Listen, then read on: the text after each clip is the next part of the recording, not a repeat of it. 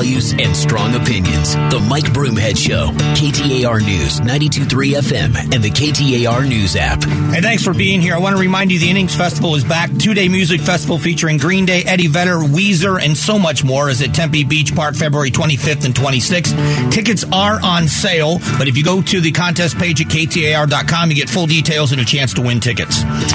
Um, I read some of these headlines earlier. We talked about the, the intentional giving. I've, ta- I've talked about St. Mary's Food Bank and their need for turkeys right now. Um, but also, there are a lot of great organizations out there.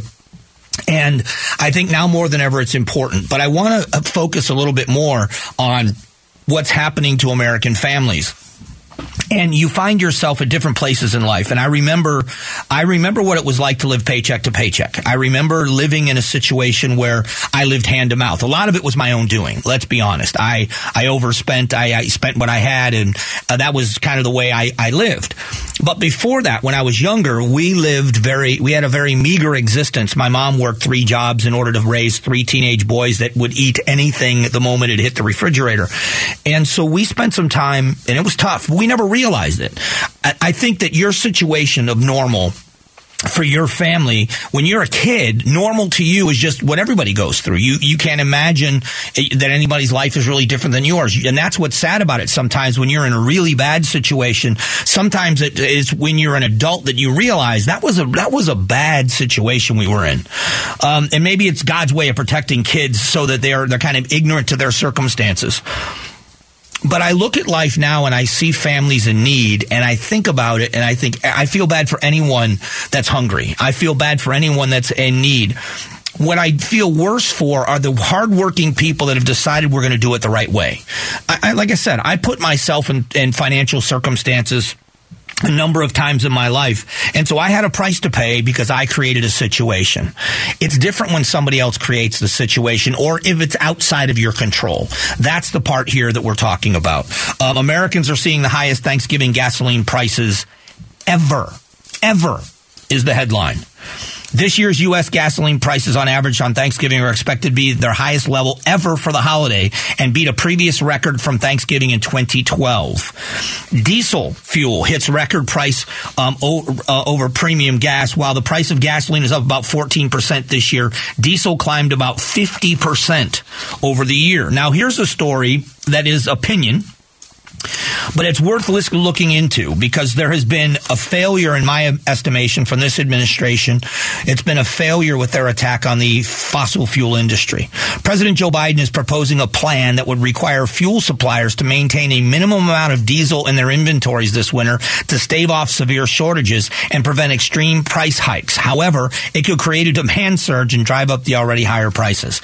The government intervention, it's so funny that what you're going to do is you are going to implement new rules and regulations and taxation and threaten a, a, a profit tax and everything else, and then you're going to demand lower prices. This is the kind of government involvement that I talk about. I don't think any of this is a partisan issue. It's a philosophical issue for sure, but I don't think it's a partisan political issue nobody believes that there should be no regulations. We know that there are going to be regulations and should be that rules that people abide by. But coming into office, promising before you took the office, and then fulfilling that promise after you take office to regulate and overregulate and overregulate the fossil fuel industry, make it harder and harder for them to get financing for drilling and exploration, and then make it harder to explore, harder to drill, harder to refine. Tell them that they will be out of business by 2035 or dramatically lower in business because you're going to get rid of all of the gas powered and diesel powered vehicles. We're going to be battery operated. So we will use petroleum products for other things things, but it won't be for fuel.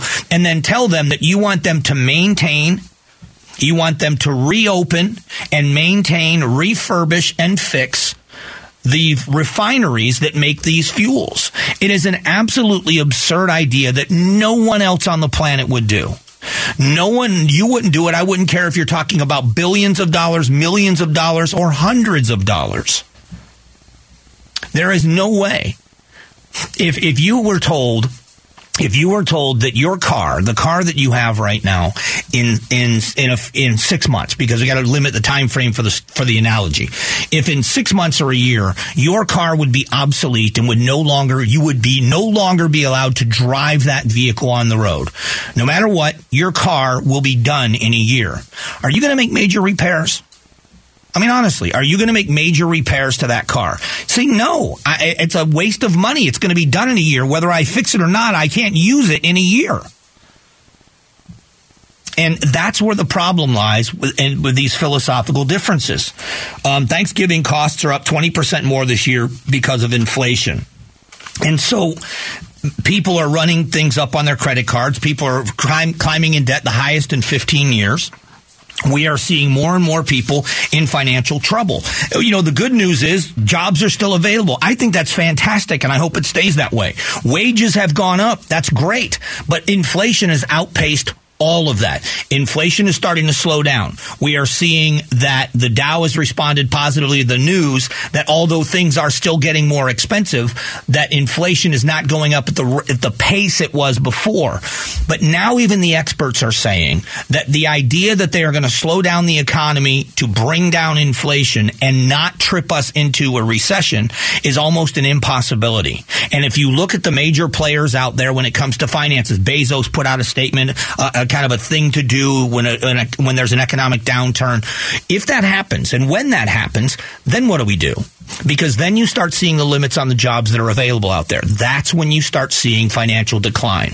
But no matter what you call it, recession, whatever it is that you call it, when people are hurting like they are now, it is demoralizing. It, it, I, I've, I've talked about hope so many times that when you are hopeless, that's when people give up when there's light at the end of the tunnel, you keep going. You know, when you're swimming and you can see the shore, uh, you keep swimming. It's when you've given up hope, when you think you've got no shot. That hopeless feeling, especially when you've been doing the right thing, is what I want to avoid in this country. I'm very hopeful about America. I always have been. I always will be. I don't agree with the policies of this administration at all, in almost every level. But as Americans, our economy is still going to thrive. The American people are still going to be entrepreneurs. They are still going to work hard. We are still going to be innovative. We are still going to get ahead. We are still going to succeed as a nation. I believe that about who we are. There will be political changes. There have been political pendulum swings. Looking, uh, think about your lifetime. I'll, I'll tell you my lifetime and my memories of what the world was like. I watched Richard Nixon resign from office and Gerald Ford take the office. I watched Gerald Ford lose the election to Jimmy Carter. I watched Jimmy Carter lose the next election after four years to Ronald Reagan. So the downturn of the 1970s that was caused by the bad policies of Jimmy Carter, excellent human being, bad president, caused the the pendulum to swing in the other direction. We got eight years of Reagan, followed by four years of George H.W. Bush. No new taxes. Taxes were put in place. What happened? We got eight years of Bill Clinton. Bill Clinton gave us George W. Bush. George W. Bush gave us Barack Obama. Barack Obama gave us Donald Trump. Donald Trump gave us Joe Biden. We see this pendulum swing politically back and forth. And what's the one common thing that's happened? The American people continue to persevere. So I'm hopeful, but that doesn't mean that people aren't hurting. And that's what we should be focused on. Let's help each other get through these tough times and let's make sure we vote the right way, whatever that is for you, so that better days are ahead. In a moment, we're going to talk about the former president, Donald Trump, making an announcement yesterday for a run for election again. Is this a good idea and can he succeed? We'll talk about both next.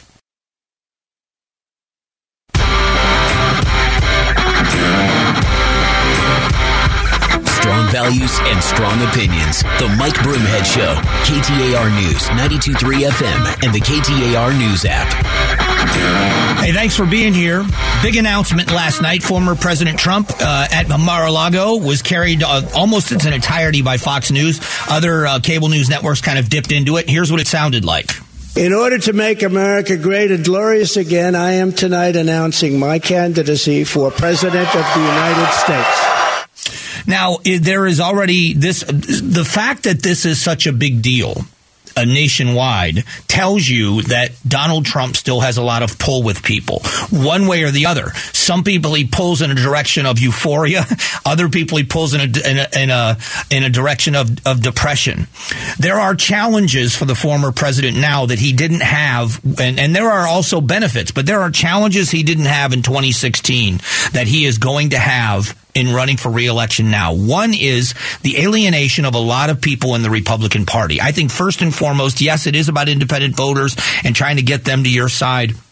But they have alienated a, a chunk of Republican voters with some of the things that have been said and done. And I have tried to, and I'm not I'm not perfect by any means. I've tried to walk the line of respecting people that I disagree with, uh, especially especially when it comes to election denial because I know people that deny that the election, that believe the election was stolen, that are good people. The problem is what the Trump administration, what the former president has done and some of his surrogates have done is that anybody that doesn't agree with election denial is cast, is cast out. Um, there are, and this is a real thing inside of Arizona politics. Um, it was one of those things you didn't want to talk about. I don't care because I'm not running for an office. I'm not beholden to anyone. But if I had put my heart and soul into a campaign, you're stuck between a rock and a hard place. If you say you're an election denier, you will have a very difficult time attracting independent voters, getting independent money, and winning a campaign in a general election. If you don't say you're an election denier, you don't have a chance in a primary. That's the way it went. That was that was the indicator of whether you were a viable candidate or not. It was the deal breaker. And it shouldn't have been. It should not have been when the former president criticizes our governor, when he goes after Governor Ducey and uh, has a significant number of people um, angry. What's funny about this is all of the people that have been criticized by the former president, and uh, who knows, he may he may have learned his lesson. His speech was measured last night. The things he had to say were very measured and tempered, and if he remains that way, he may win the nomination. I don't know, but what are the chances that happens? If you go back and look at some of the things that have happened. Our governor, um, for whatever reason during COVID 19, the former president had our governor at the White House for a press conference in which he thanked Governor Ducey for his hard work and the job that he is doing. He intentionally brought our governor, not a bunch of people, and he was one of them, our governor there to compliment him on the great work he is doing. The governor certified the election. All of a sudden, he's outcast. Um, Rusty Bowers in the state legislature, Speaker of the House, outcast. Clint Hickman, County Board of Supervisors, outcast. I've talked about this many times. Clint Hickman was had a rally for President Trump where President Trump called him out by name and thanked him for the hard work he's doing if you you have got to be able to get those people back you can't you can't believe that just because you don't like what they've done that that means everybody is ready to throw the baby out with the bathwater. I think that was a major mistake by the former president. And can he return those people? You know, listen, he lost Arizona by 10,000 votes. 10,000 votes but he also came to before the former before uh, the late Senator John McCain passed away. They didn't like each other, and I'll be honest with you, I liked both of them. I voted for Trump twice. I was close friends with McCain. I felt like a, a child caught in a horrible divorce. I just wish the two of them would be nice to each other. You know, that's how I felt. But they didn't like each other. But the former president went on to say horrible things about John McCain even after his death. And it alienated a lot of loyal people because whether you liked John McCain or you didn't, there are many people that have fond memories of John McCain that the phrase McCain Republicans is not an insult to them. And it had become an insult within the Arizona Republican Party. And if you want to win elections, you're going to need those people on the team. That's the danger in a primary. This uh, transcends the primary, but uh, the danger in a primary is it becomes so vitriolic between candidates that the winning candidate can't mend the fences fast enough to bring all of the team back together. So will the former president drop the 2020 election denial? Will he go out to people like well, Governor Ducey won't be in office anymore, but will he go out to people like that that he has alienated that he's going to need on the team? Is he going to mend fences with McCain voters in Arizona by at least leaving it alone? Those are all major questions. And we're going to have two years, two years in order to figure that out. And it should be interesting to see how which direction this goes. There are already a lot of people around this country that are choosing DeSantis over Trump, and they got very upset when the former president cast insults toward Ron DeSantis, Governor DeSantis. And so this should be an interesting ride for the Republican Party. Um, heading in that direction um, is interesting. In a moment, it's a conversation about the border and what's happening with Yuma families and national security that you're not going to believe. We'll discuss it next.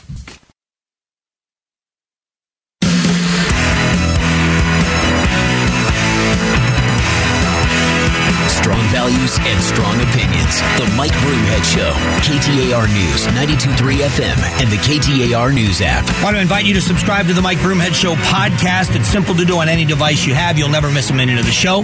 And this week, I want to thank my friend Carol Royse, Keller Williams Realty East Valley, for sponsoring the podcast. Get a higher price selling your home and guaranteed offers by going to higherprice.com. That's higherprice.com. This headline, I've seen a lot of headlines that to me are infuriating, but this one bothers me more than most. And what's interesting about it is it is it is about the border. And I said earlier, I talked about this earlier, it's also about the failure of the primary responsibility of our government. Private border security. Yuma families are forced to hire armed guards amid migrant surge, local officials say. Let me read that again. Private border security. Yuma families forced to hire armed security guards amid migrant surge, local officials say.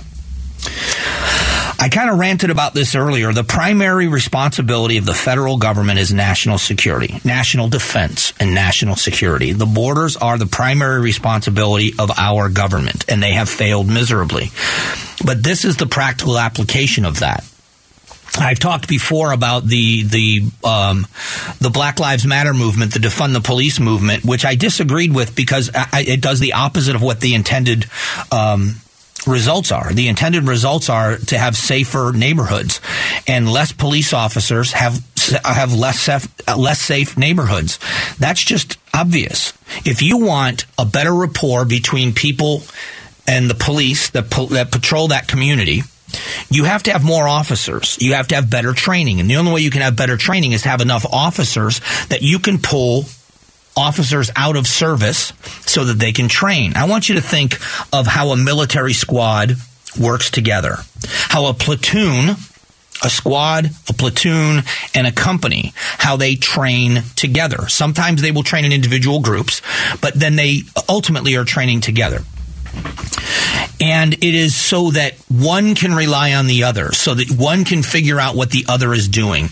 I use sports analogies all the time. You know that in the off season, quarterbacks bring their receivers and they are out, you know, on their own and they're working on things so that they understand what each other sees and therefore they know how each other is going to react when it matters on the on the playing field.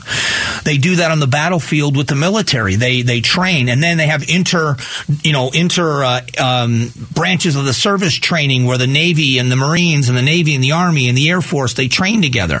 And they want to make sure that everybody understands what each other is going to do. When it comes to policing here in Phoenix and other places, they are so dramatically understaffed that you cannot take a squad of officers off the street at a time and have that squad trained together. You get a situation of a barricade. You get you get an active shooter situation, and your your squad, your the precinct you work in, you are the first ones on the scene. You don't think that you need to have some level of training together to know how each other are going to respond when it happens? Well, the only way to do those things and maintain safe streets and the epitome of training is to be able to have squads of officers be able to pulled off be pulled off the street and another squad of officers to fill in for them while they go and train. That gives you the optimal chance, the optimum chance of having well trained in their responses to what's happening in front of them. Not less officers, more. And when you look at the failure there, one of the stories today was out of a county in California that put a notification out, a public notice out saying, we will no longer in our sheriff's office have daytime patrols. Basically to the community, you're on your own. Now imagine if that came to Arizona. Imagine if the short staffing was at such a, lo- a, level in Maricopa County in the sheriff's office that Sheriff Penzone had to put out a notification telling the people of Maricopa County, we will no longer have daytime patrols from the sheriff's office. What would that do to the more outlying areas, the more rural areas where the sheriff's office only patrols? The, the town of Fountain Hills doesn't have a police department. They rely on the sheriff's office. They pay for a sheriff's office patrol. Imagine if that were to stop. Those are the kinds of things in public safety. At the local level, public safety is the primary responsibility of a government.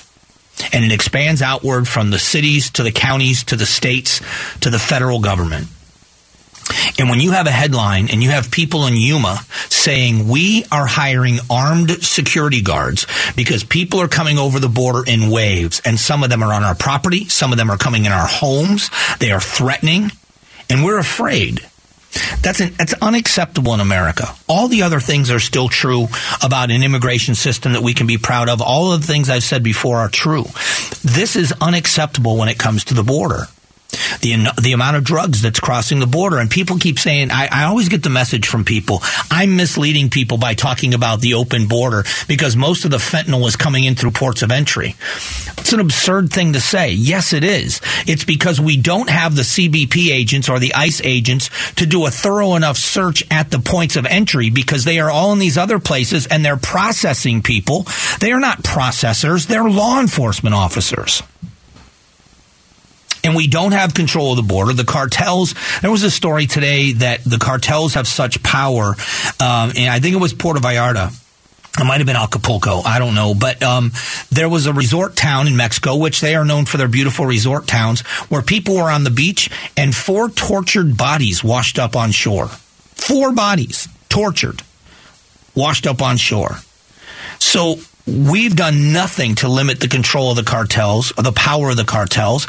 But now look what's happening. And a, a, a prosperous and safe Mexico only does good things for all of North America. It only does good things for America and for Canada in the USMCA that was agreed upon, a prosperous, safe Mexico. That's one part of it. But now we're talking about people crossing our border and threatening Americans, and they're calling in private security. So I, I respectfully say to the people that when they point at the border or they hear me talk about it, that they immediately talk about the, the human plight. And I, I agree with you. I would say to you, the vast majority of people that are crossing the border are desperate people that just need a, a better life for them and for their children. I would agree with you. You you got my concession on that. Now let's address what the other groups are doing and how you stop one and not the other. The answer is you can't. So unless you have an orderly fashion, unless you have a secure border or, you know, what's going to be as secure as possible, once you have a secure border, then you can start sifting through the good and the bad. But until then, you're going to have the good with the bad crossing our border illegally, applying for asylum and uh, this is where the failures of this administration shine brighter than any place else. This is where we as Americans have to stand up and say, it's not Republican, it's not Democrat. As I always say, it's not right and left, it's right and wrong. And this is wrong. It doesn't matter if they're Republicans or Democrats in Yuma that are feeling as if their homes are being invaded. Their privacy certainly is. Their private property certainly is. We're not talking about people lining up the border fence and it's just something that is difficult to deal with. We're talking about people entering other people's property or homes so much so that they're hiring they're hiring armed security. How does anybody in Arizona say that that's not an abysmal failure? And, and with all due respect, I, I would love to find out and I, I, don't know why I can't. I would love to find out from Senator Kelly and from Senator Sinema what they're going to do about it. We've heard them talk about the failures on the border. How can this not be one of the biggest failures on the border? Maybe we'll get a statement. Now, I don't think either one's going to come on the show. We've asked a hundred times and they haven't yet. But maybe we'll get a press release. Maybe we'll get a statement from them on this. But this is this goes too far. This goes way too far. When you're hiring private security, when the federal government is failing to that degree, it's embarrassing. All right, what we're going to do in a moment is uh, we're going to talk about the Super Bowl. How much financial benefit do we actually get in this valley from the Super Bowl? We'll talk about that coming up in just a moment.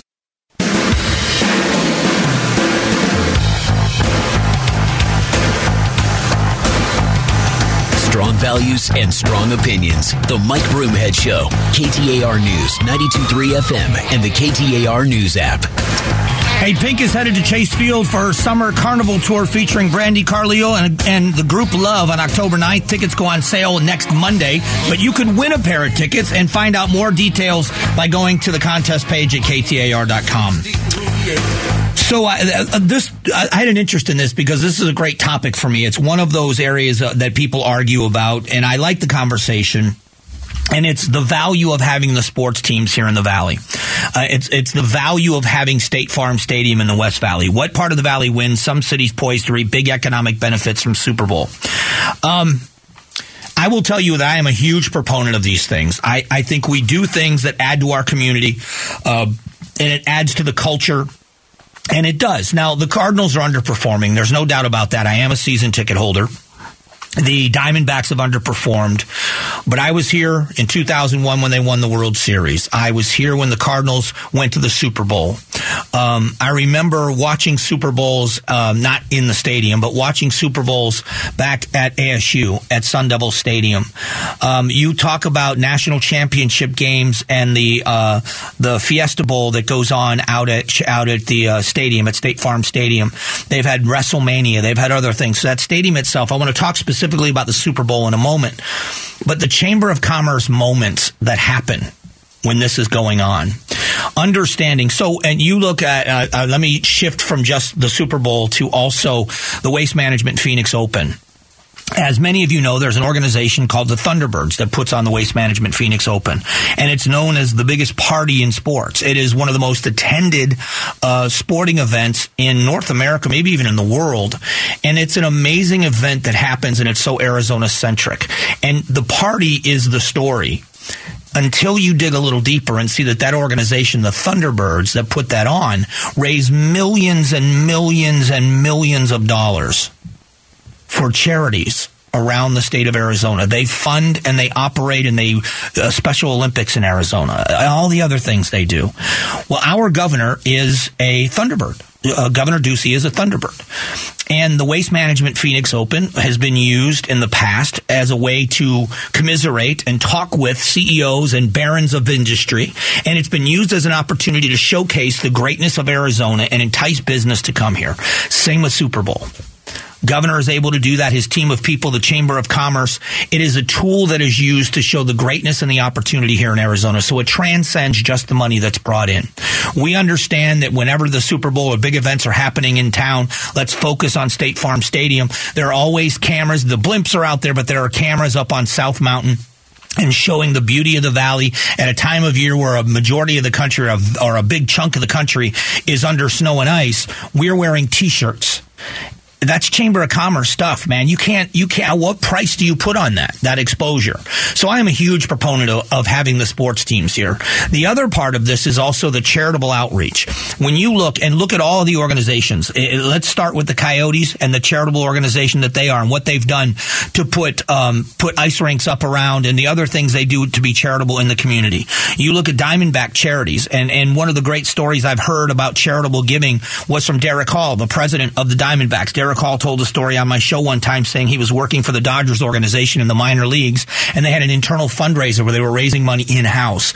And the owner of the of the Dodgers came up to him and said, "You haven't given anything into this into this. And he said, and I'm par- I may be paraphrasing, but I think it's an exact quote. He said, "Well, I'm sorry, sir, but you don't pay me a whole lot." And the guy said, "Well, then don't give a whole lot."